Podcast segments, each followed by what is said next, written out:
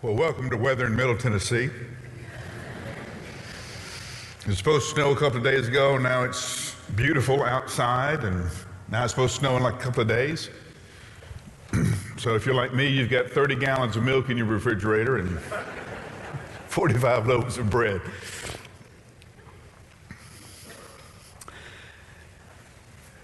In 1975, the Corps of Engineers built a dam on the Snake River in southeast Idaho.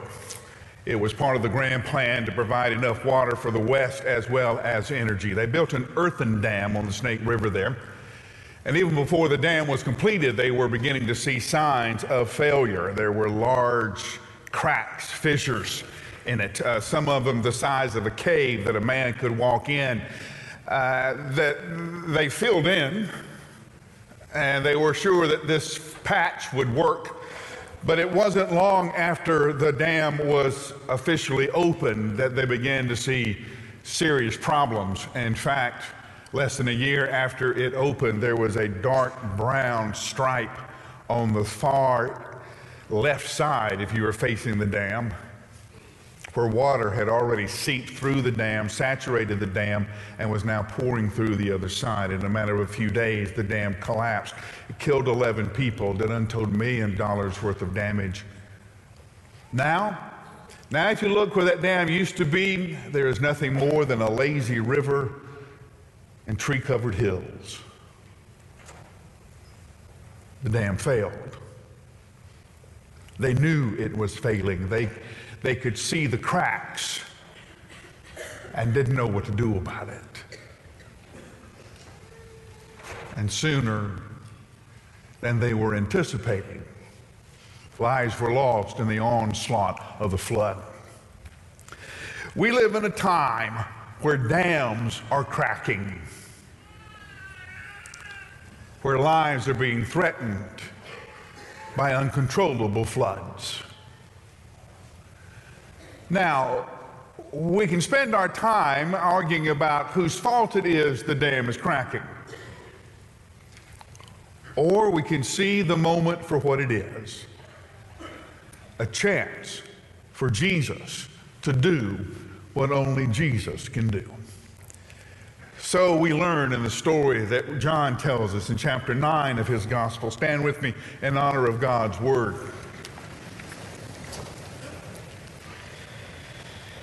As he was passing by, he saw a man blind from birth. The disciples asked him, "Rabbi, who sinned, this man or his parents, that he was born blind?" "Neither this man nor his parents sinned," Jesus answered. "This came about so that God's work might be displayed in him. We must do the works of him who sent us while it is day. Night is coming when no one can work. As long as I am in the world," Jesus said, "I am the light of the world."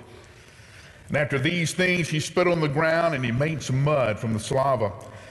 And he spread the mud on the man's eyes. "Go," he said, "and wash in the pool of Siloam," which means sent. So he left and washed and came back seeing. His neighbors and those who had known him before as a beggar said, "Isn't this the same one who used to sit and beg?" Some said, "Yes, he's the one," and others said, "No, it only looks like him." And he kept saying, "But I am the one." So they asked him, "Well, then how is it that your eyes are opened?" "This man called Jesus made mud, spread it on my eyes, and told me, 'Go to Siloam and wash.' And so I went. And when I washed, I received my sight." We must do the work of the one who sent us while it is still day. Night is coming when no one can work. This is God's word for God's people. Hear it.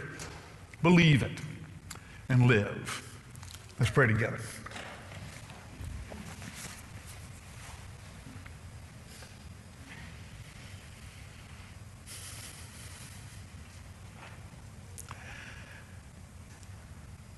The people are not objects to be discussed, subjects to be studied. They are people that you died to redeem. So we pray, Father, that you would help us see as we go through our week, not so much the moments where things are going wrong, as much as we do see the moments where there's an opportunity for grace. We pray this in your name. Amen. We call it seminary-itis. It's that dreaded disease that everybody gets when they go to seminary, that all of a sudden they have read a couple of books on theology, and now everything in their life is a theological crisis. They cannot go to any kind of athletic event, concert, anything, without waxing theological or discussing the philosophical implications. The disciples had been with Jesus long enough now to be seriously affected with this disease. So they see a man. They see a man on the side of the road begging. The man is blind.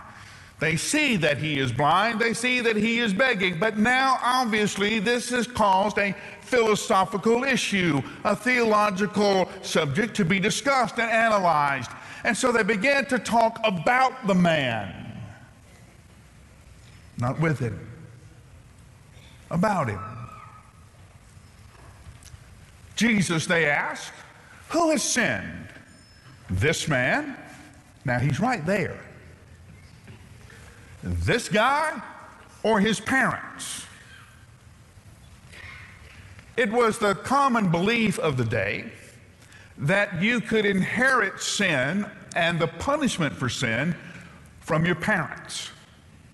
That if mom and dad messed up, you could pay for it. And sometimes we see this, don't we? Parents make bad decisions, and the children are caught in the crossfire that follows. They bear the pain of their moms and dads' bad decisions.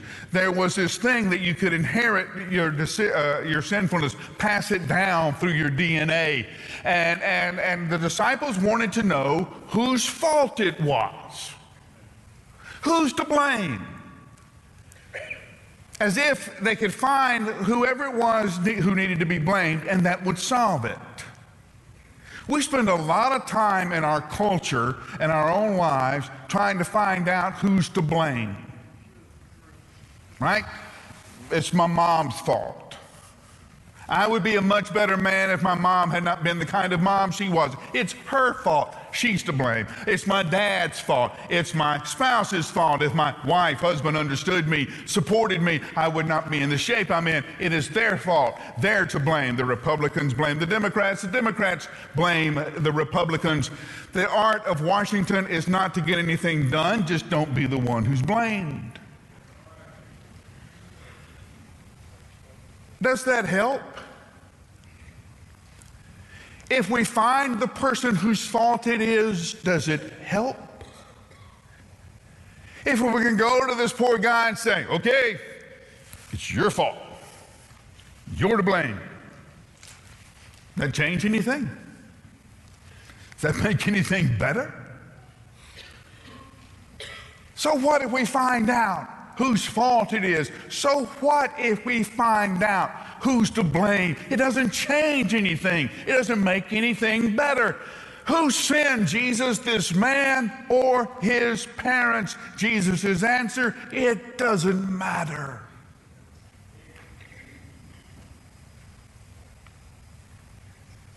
Doesn't matter how you got in the mess you're in. Although we have to agree with the disciples, that is much more fun, isn't it? It's a lot easier to go to somebody and say, well, you made a stupid decision. This is all your fault. You've made a bad decision. Now you got bad things going in your life. You made your bed. Now lie in it. This is all your fault. And by doing that, we can say to this person, it's on you. It's your fault. You made the choice. You deserve whatever comes to you. You are to blame. I am absolved. I don't have to do anything. Isn't it kind of fun in those moments when we can say to somebody, you're getting what you deserve? Hold that thought. I want to step over here, and I want to remind you and me, can we just stop and praise God right now that nobody gets what they deserve? Huh? Nobody gets what they deserve. It doesn't matter whose fault it is. This is a chance for grace. This is a chance for grace.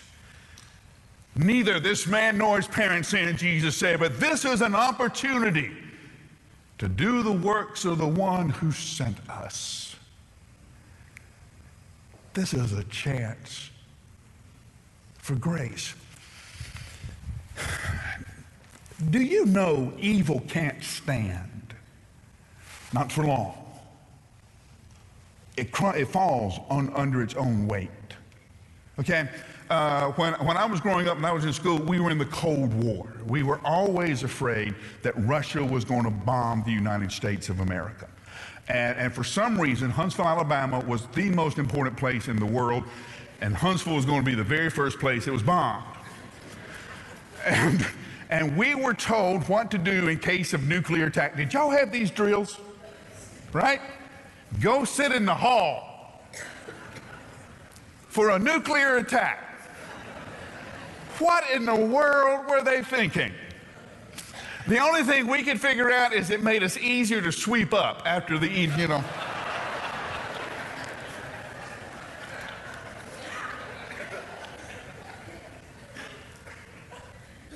But communism didn't fall because of a great war. We did not defeat the communists in battle. It collapsed under its own weight. Venezuela is collapsing under its own weight. Lies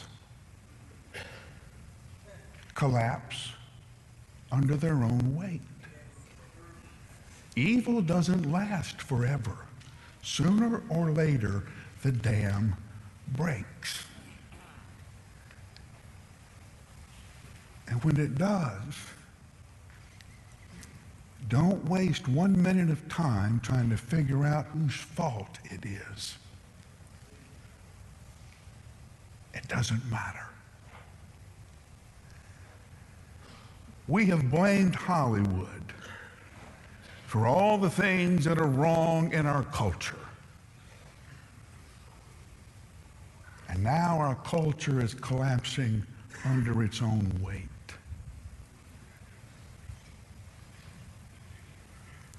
We have children who are confused about their identity because they're told that nobody can tell them who they are, that it's up to them to discover their own identity. And that depends on how they feel.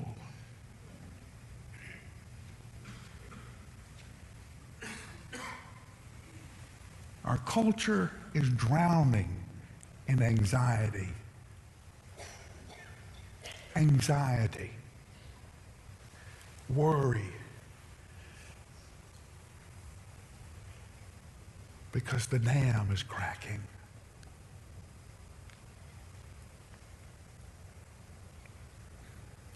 And this is a chance for Jesus to work, to do what only Jesus can do, to go to this person and say, this is who you are. This is your name. This is who I created you to be. This is what I created you to do. This is what I had in mind when I thought of you. And there is no better life than having your life aligned with what Jesus was thinking about when he made you.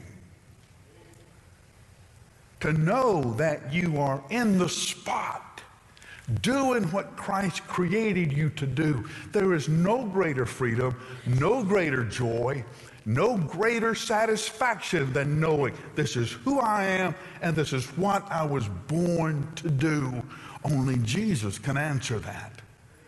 Only Jesus can speak to that. Only Jesus can speak to, okay, what if it is your fault? Okay, let's be honest. Some of us, you know, we do stupid stuff. What if it is your fault? Only Jesus can say to you, doesn't matter. I paid for that choice on the cross. It doesn't matter whose fault it is. It's already been forgiven. Only Jesus can say that. Amen. So tomorrow, when you walk into your office, when you're walking through your neighborhood and you walk by one of your acquaintances, one of your friends, and you hear the dam breaking, don't waste 1 second trying to figure out whose fault it is or trying to figure out if you have the blame in the right place. This is a moment to do the work of the one who sent you to that dam that's breaking. Why? Because night is coming. Now, whenever you hear that, if you grew up like I did, you think about Jesus coming back. And I believe he's coming back. But I grew up in a church where we thought he's coming back before the service ended. Huh? And you know, we were 13 to 14, and we were kind of praying, can I at least go to college before you come back? We were making all kind of deals like that. I believe Jesus is coming back. I look forward to that day. But that's only part of what he's talking about. If you grew up in a church like I did, you were always told the story of the kid who was being drawn to Christ by the Spirit, said no, and walked out in the parking lot, was hit by a bus. That scared us. We would always go out of the church by a different door, thinking maybe we could fool the bus.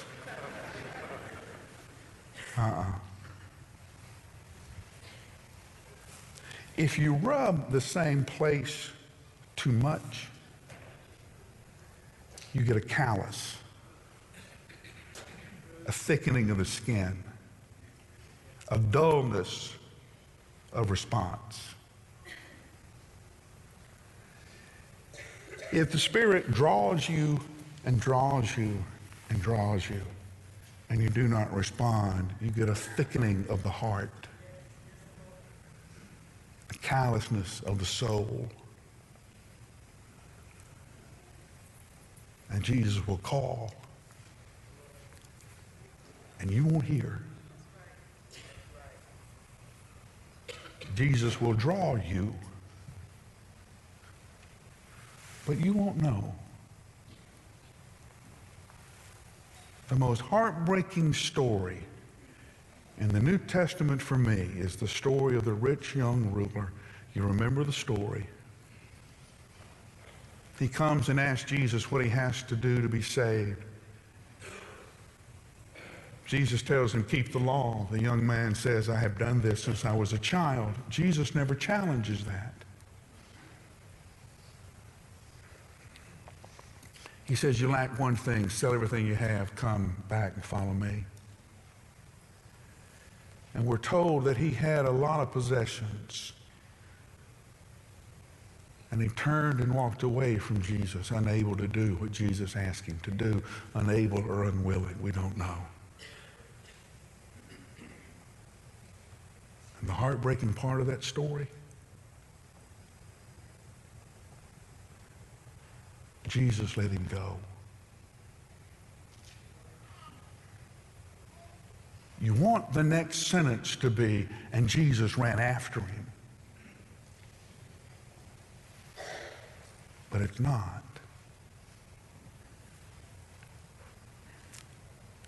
Night came, and no one could work.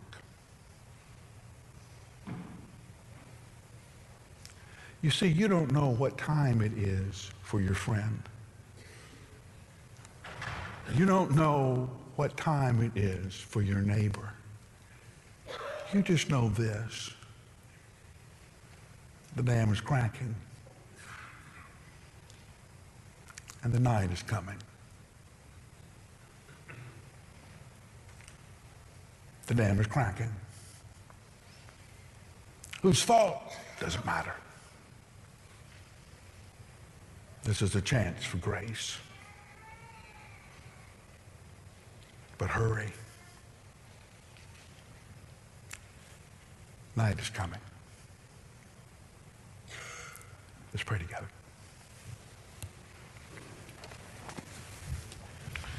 Your heads bowed and your eyes closed, just thinking about your own life. You know, for some of you, it's as simple as becoming part of Brentwood Baptist Church, and we would love to welcome you into our fellowship. You come.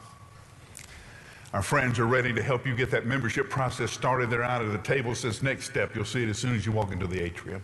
For others of you, you just know your dam's cracking.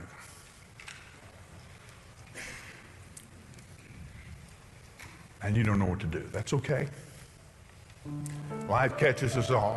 We understand that. But here's what we want to say to you. All of us here have that story. We have another story. We have a story about where Jesus met us, about when he met us, about how he met us, about how in that worst moment he proved to be the Savior and Redeemer we needed, who forgave us of our mistakes and our failures, our sins, and gave us a life of hope, meaning, and purpose. We now know who we are in him. Do not walk out of this place, I beg you, and not know who you are, not know who he is. Our friends are standing at the table called Next Step, waiting to begin this conversation with you. Don't leave.